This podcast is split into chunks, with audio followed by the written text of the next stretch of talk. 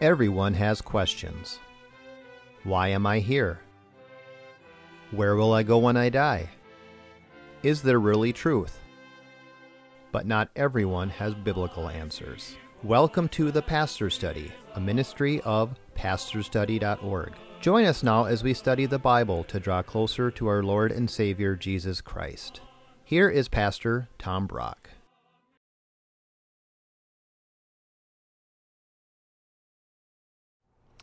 Welcome to The Pastor Study.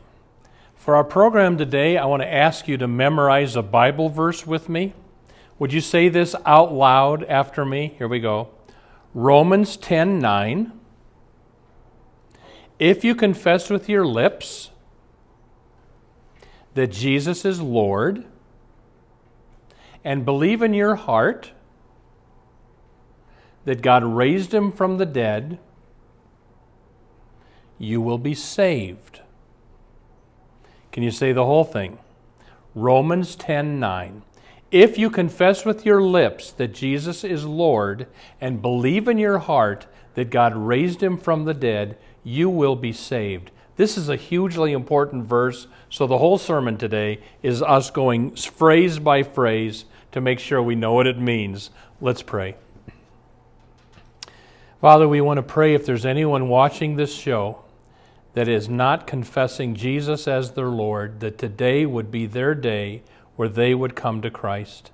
God, speak to us now through this ancient verse, and we ask it in Jesus' name. Amen.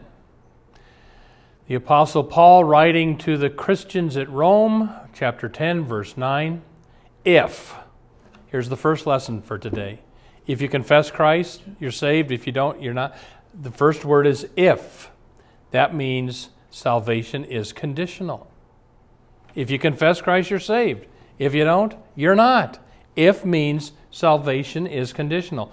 Often we hear preachers talk about the unconditional grace of God, that God loves everybody unconditionally. Well, if they mean by that you can't earn his salvation, that's true. And if they mean by that his love is huge for sinners, that's true. But if means salvation is conditional.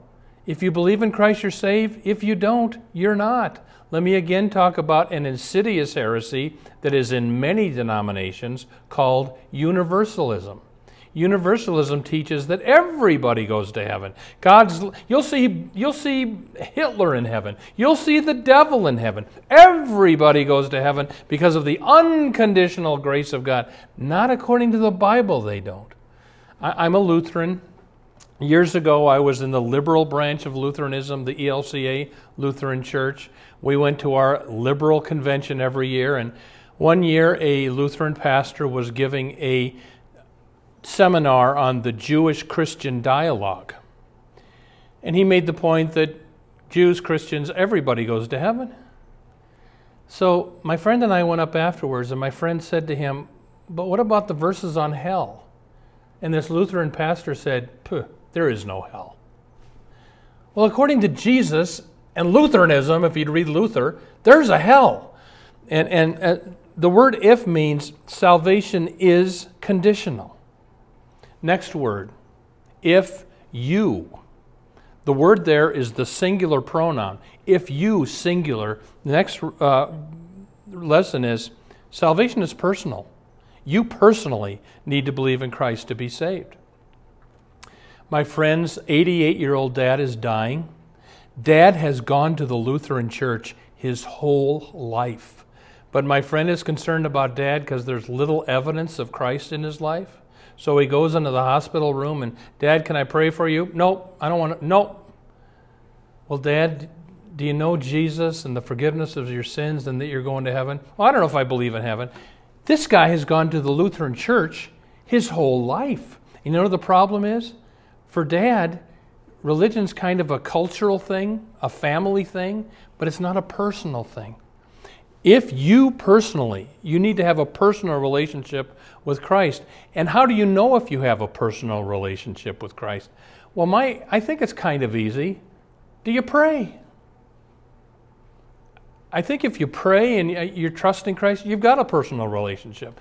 But, you know, I remember years ago, this woman of my church said to me, and her mom and dad went to my church every Sunday, and she said, Pastor Tom, I have never heard my mom or my dad pray ever. And I got worried for her parents.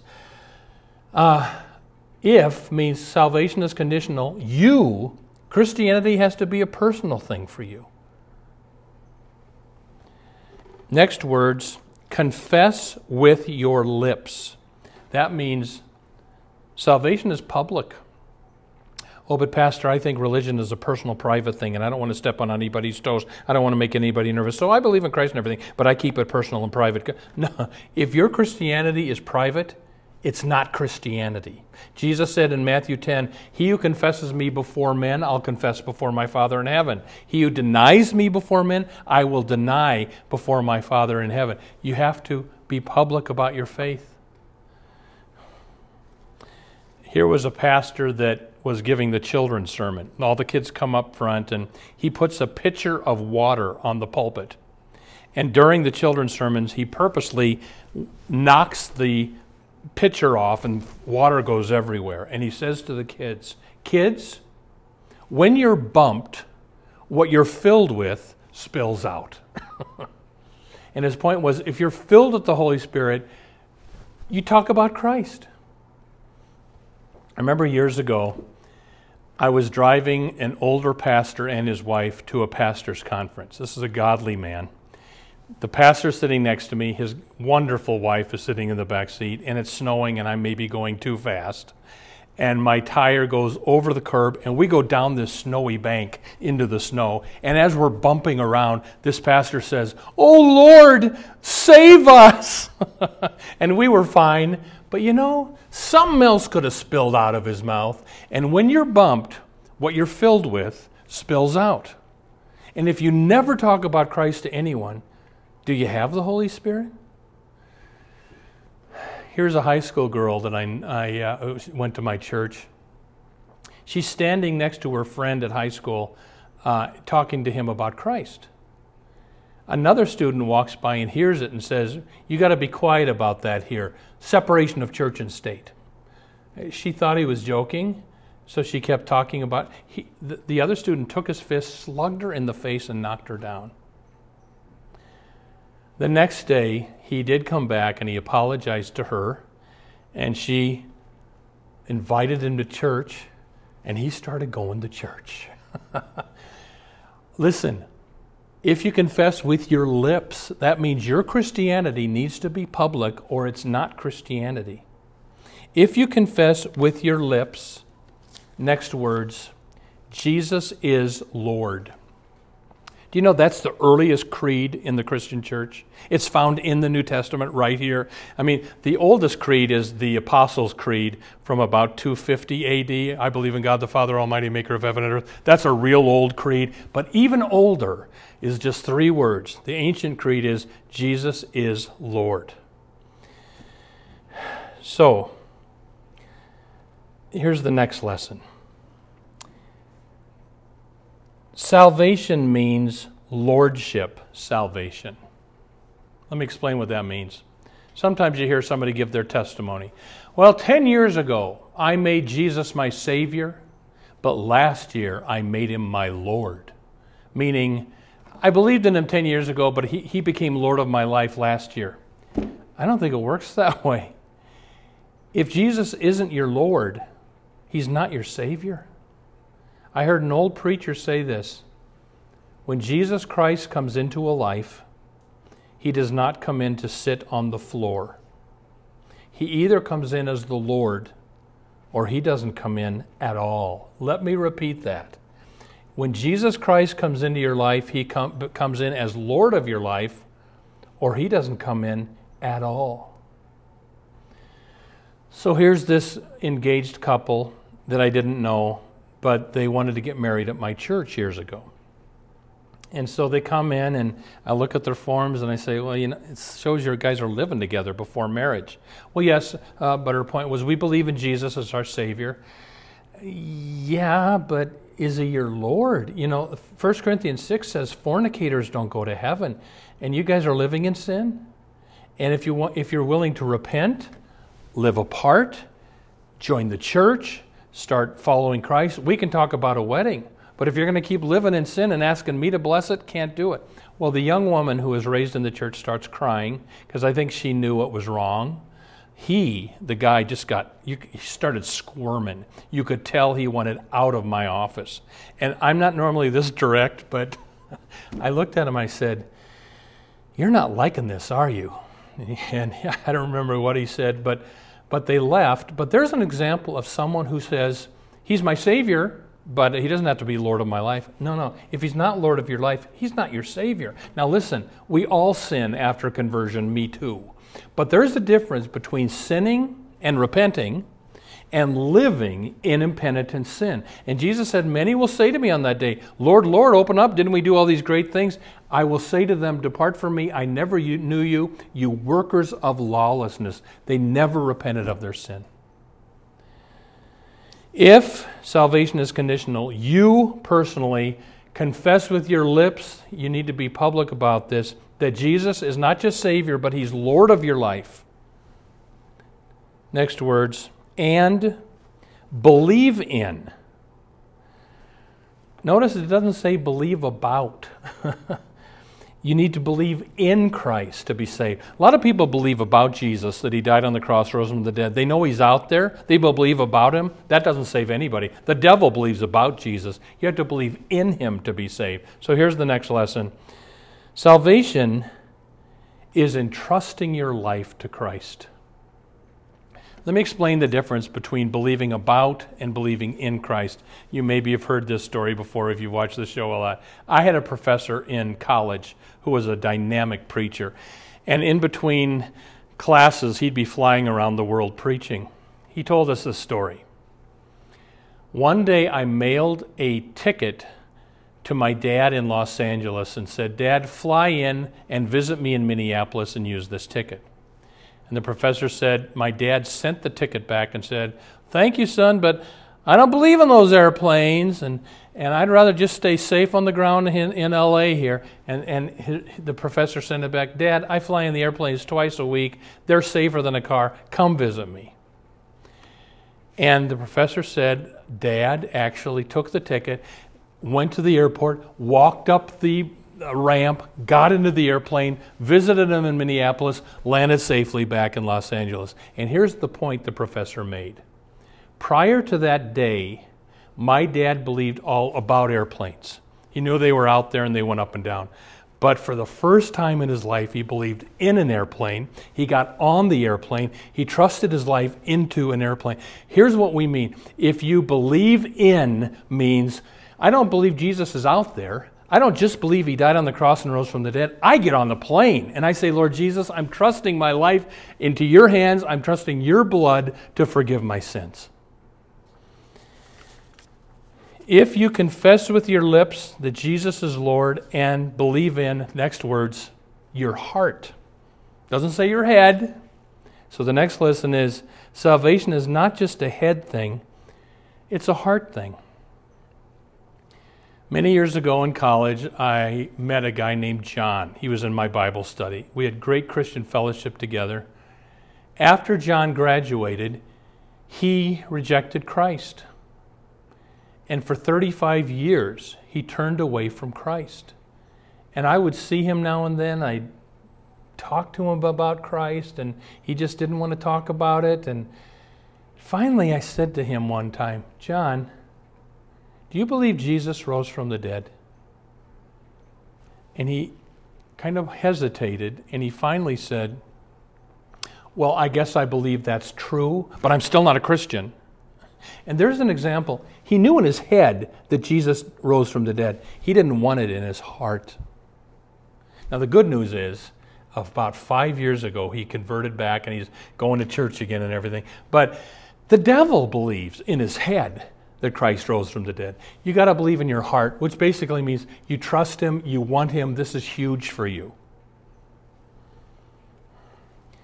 Salvation is also a heart thing. Let me show you something here. Here's a picture. A Christian worker, this is a famous picture of Jesus knocking at the door of your heart, and a Christian worker was going door to door handing out this postcard to her neighborhood. And one day a man took the postcard, put it on the refrigerator of his house there. And they didn't go to church, but they're having dinner that night, and the little girl says, "Daddy, who is that man, and why is he knocking on that door?" And the dad just, he liked the picture, but he didn't want to talk about it. And he said, "Well, let's just eat." "Oh, Daddy, who is that man, and why is he knocking at that door?" Finally, the dad says, "That man is the Lord Jesus Christ." Now let's, "Oh, but Daddy, why is he knocking on that door?" "Well, that's the door of your heart, and he wants to come into your heart." "Oh, Daddy, why don't they let him in?" And that question so bothered the father that the next week his whole family was in church. It's not enough to know in your head that Jesus rose from the dead. It's something you got to get in your heart, that it's the most important thing in your life. If you believe in your heart, next words, that God raised Christ from the dead. Here's the next lesson. Salvation happened at the resurrection. If you read 1 Peter chapter 1, verse 3, it says, "By God's great mercy, we have been born again to a living hope." When did that happen? Quote, "Through the resurrection of Jesus from the dead." So if somebody asks you, when were you saved? I think the best answer is not when I got baptized or when I prayed and asked Jesus into my heart. You know when you got saved? According to 1 Peter 1, 3, when Jesus Christ rose from the dead, that's the day you got saved. And you might say, "Well, yeah, but that happened way before I was ever born." Yeah, but God knew it. God is predestined all things. God brought you to Christ to put your faith in His resurrection. So the resurrection of Christ is what you have to believe to be saved. I went to Luther Seminary here in St. Paul, Minneapolis. It's become a very liberal seminary. I recommend it to no one. But when I graduated from Luther many years ago, they still had some conservative professors. And I remember in class, Dr. Frost was a great old professor, and one, I think, more liberal student put up his hand. "Dr. Frost, do you have to believe Jesus literally rose from the dead to be saved?" And old Dr. Frost looked at him and said, "Son, you don't play with that one."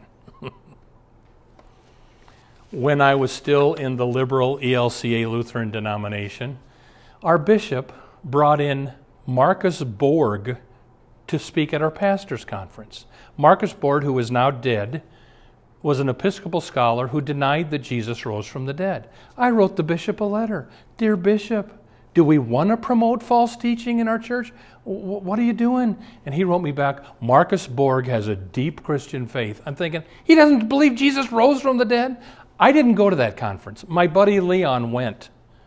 And I afterwards I said, "Leon, what happened?" And he basically said, yes, there were 200 Lutheran pastors there. Marcus Borg got up and denied that Jesus literally rose from the dead. And I said, "Leon, did one Lutheran pastor put up his hand and say, 'What?'" He said, "Nobody said a thing." Listen, if you believe in your heart God raised Jesus from the dead, you'll be saved. If you reject that, your salvation's out the window. Last words. If you confess with your lips Jesus is Lord, believe in your heart that God raised Him from the dead, last words, you will be saved. And I want you to notice the tense of that verse. It's future. And that's my last message here today. Salvation is future.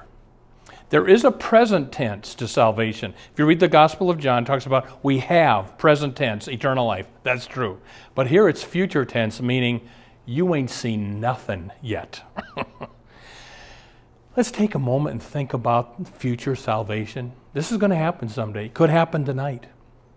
We'll hear trumpets. We'll look up, and Jesus Christ comes down in the clouds. Every eye sees Him. All the dead that have ever lived are raised from the dead. One by one, we go and we stand before the judgment seat of Christ, and Jesus will determine our eternal destiny. Those who trusted in Christ go to heaven. Those who rejected Christ go to hell. Then the earth melts, and we spend eternity in the new heavens and the new earth. It's going to be incredible. Yes, we are saved now, present tense, but we ain't seen nothing yet. All right. Let's review all this. If salvation is conditional, you singularly confess with your lips. You have to have a public faith that Jesus is Lord. Not that He's just your Savior, but He's also Lord of your life. And yes, we still stumble and sin, but you repent when you sin. You don't live in it. If you confess with your lips Jesus is Lord and believe in your heart that God raised Jesus from the dead, you will be saved. Romans 10, verse 9. Welcome to the portion of the Pastor Study where we now ask Pastor Brock to share with us his knowledge of Scripture and his insights to answer questions we have regarding the Bible, our Lord, and our everyday walk with Him. Pastor Brock, my first question for you today is, does Romans 10:9 mean that if I don't share my faith, I won't be saved? Well, Romans 10:9, if you confess with your lips Jesus is Lord, it has to be public, Jackie. And Jesus said in Matthew 10, he who confesses me before men, I'll confess before my Father in heaven. He who denies me before men, I will deny before my Father in heaven. So it's not like we have to do this to earn our salvation. We're saved by grace, but once you're saved by grace, it comes out of your mouth. I mean, at least sometimes it comes out of your mouth. So evangelizing doesn't earn our way into heaven or save us. We're saved by grace. But I heard somebody say, we're saved by grace alone. True. But grace never is alone. It always changes your life. And if you never, ever talk to anybody about Christ, I think you got to wonder, is this real for me or not? I've been told that God's love is unconditional, but aren't there conditions for salvation? And can you be saved if you're living in sin? Yeah. According to Paul, 1 Corinthians 6, do not be deceived. Neither fornicators, idolaters, adulterers, homosexuals, thieves, greedy, robbers, nor revilers will inherit the kingdom of God. Such were some of you, but you were washed. And so, Jackie, you cannot live in impenitent sin and be saved. We all sin, but when we sin, we repent. But if you're living in it and not repenting it, now that doesn't mean we're saved by our good works, but it does mean if you're saved by the Holy Spirit comes into your life and you can't live comfortably in sin. You're convicted of it. So, the condition is if you believe in the Lord Jesus, you will be saved. He that believeth not shall be condemned. So in that sense, salvation is unconditional in the sense that we can't earn it or do anything to save ourselves. If that's what you mean, okay. But it is conditional on faith in Christ. How does a person know that they believe in Jesus in their heart, but not just in their head? Yeah, that's what we talked about. Well, I think the devil knows in his head that Jesus died on the cross and rose from the dead. And I think it's possible to believe Jesus died for my sins and rose from the dead, but still it's just a head thing. It's not a heart thing. So how do you know if it's a heart thing? Well, I guess my question for somebody would be, do you pray? Do you have a prayer life? Do you talk to God? Is Jesus important to you? Is He central to your life? That would show to me that there's a personal relationship with Christ going on. Yeah. Okay, a person says they believe in Jesus, but sometimes they wonder if they're saved because they don't trust Him. Yeah. I don't know if I trust Him. Yeah. Well, here's the deal. The Bible says, believe in the Lord Jesus Christ and you shall be saved. Acts 16:31. Hallelujah, Jackie. It doesn't say, believe perfectly in the Lord Jesus and you will be saved. Because even our faith in Christ is mixed with doubt. There are days I have strong faith in God. There are days I sin and I doubt Him. And hallelujah, what saves me is the cross, not my faith. You know, Jackie, what saves us not so much is our faith, but what our faith is in. And even though my faith is shaky, what my faith is in, Christ, is firm. So even with shaky, uncertain, doubt-filled faith, will be saved because what we believe in, Christ. What saves me is not so much my faith, but what my faith is in. You know, one of my favorite things that was taught to me a long, long time ago when I was actually fairly young, probably confirmation age though, is that the definition of grace is God's riches at Christ's expense to us. It's the grace that saves us, hallelujah, not my faith, which goes up and down. Yep. Yeah, okay.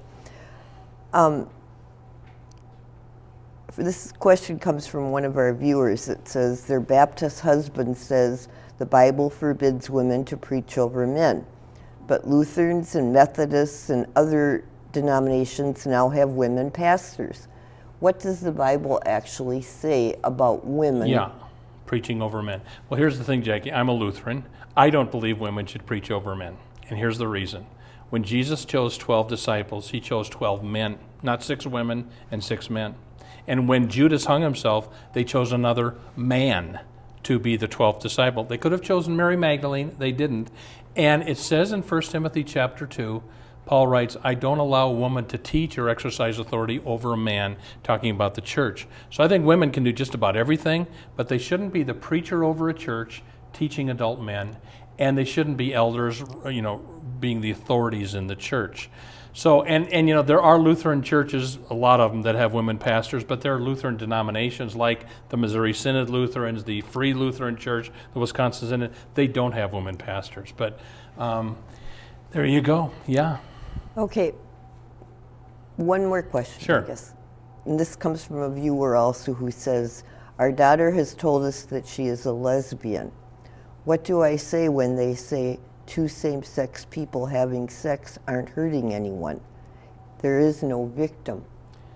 There is a victim. They're hurting each other. The two women having sex are hurting each other. Because again, 1 Corinthians 6, I mean, Jackie, if you've watched our show, I struggled with same-sex attraction. I don't go that route because I don't want to go to hell. And 1 Corinthians 6 says if you go that route and don't repent and come to Christ, you're going to hell. So I think there is a victim involved. And we got 16 seconds. If somebody asked you to go to their lesbian wedding, I humbly, lovingly would say, I can't come because I don't want to hurt you by affirming something I can't affirm before God.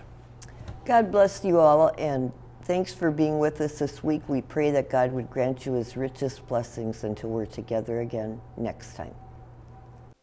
Thank you for watching the Pastor Study. You can watch more of our programs at pastorstudy.org. We are on the air preaching the gospel of Christ because of our generous support of you, our viewers. Would you consider supporting our ministry? You may do so at pastorstudy.org. Or write The Pastor Study, P.O. Box 41294, Minneapolis, Minnesota 55441. May the blessing of our one triune God, Father, Son, and Holy Spirit be with you today and always.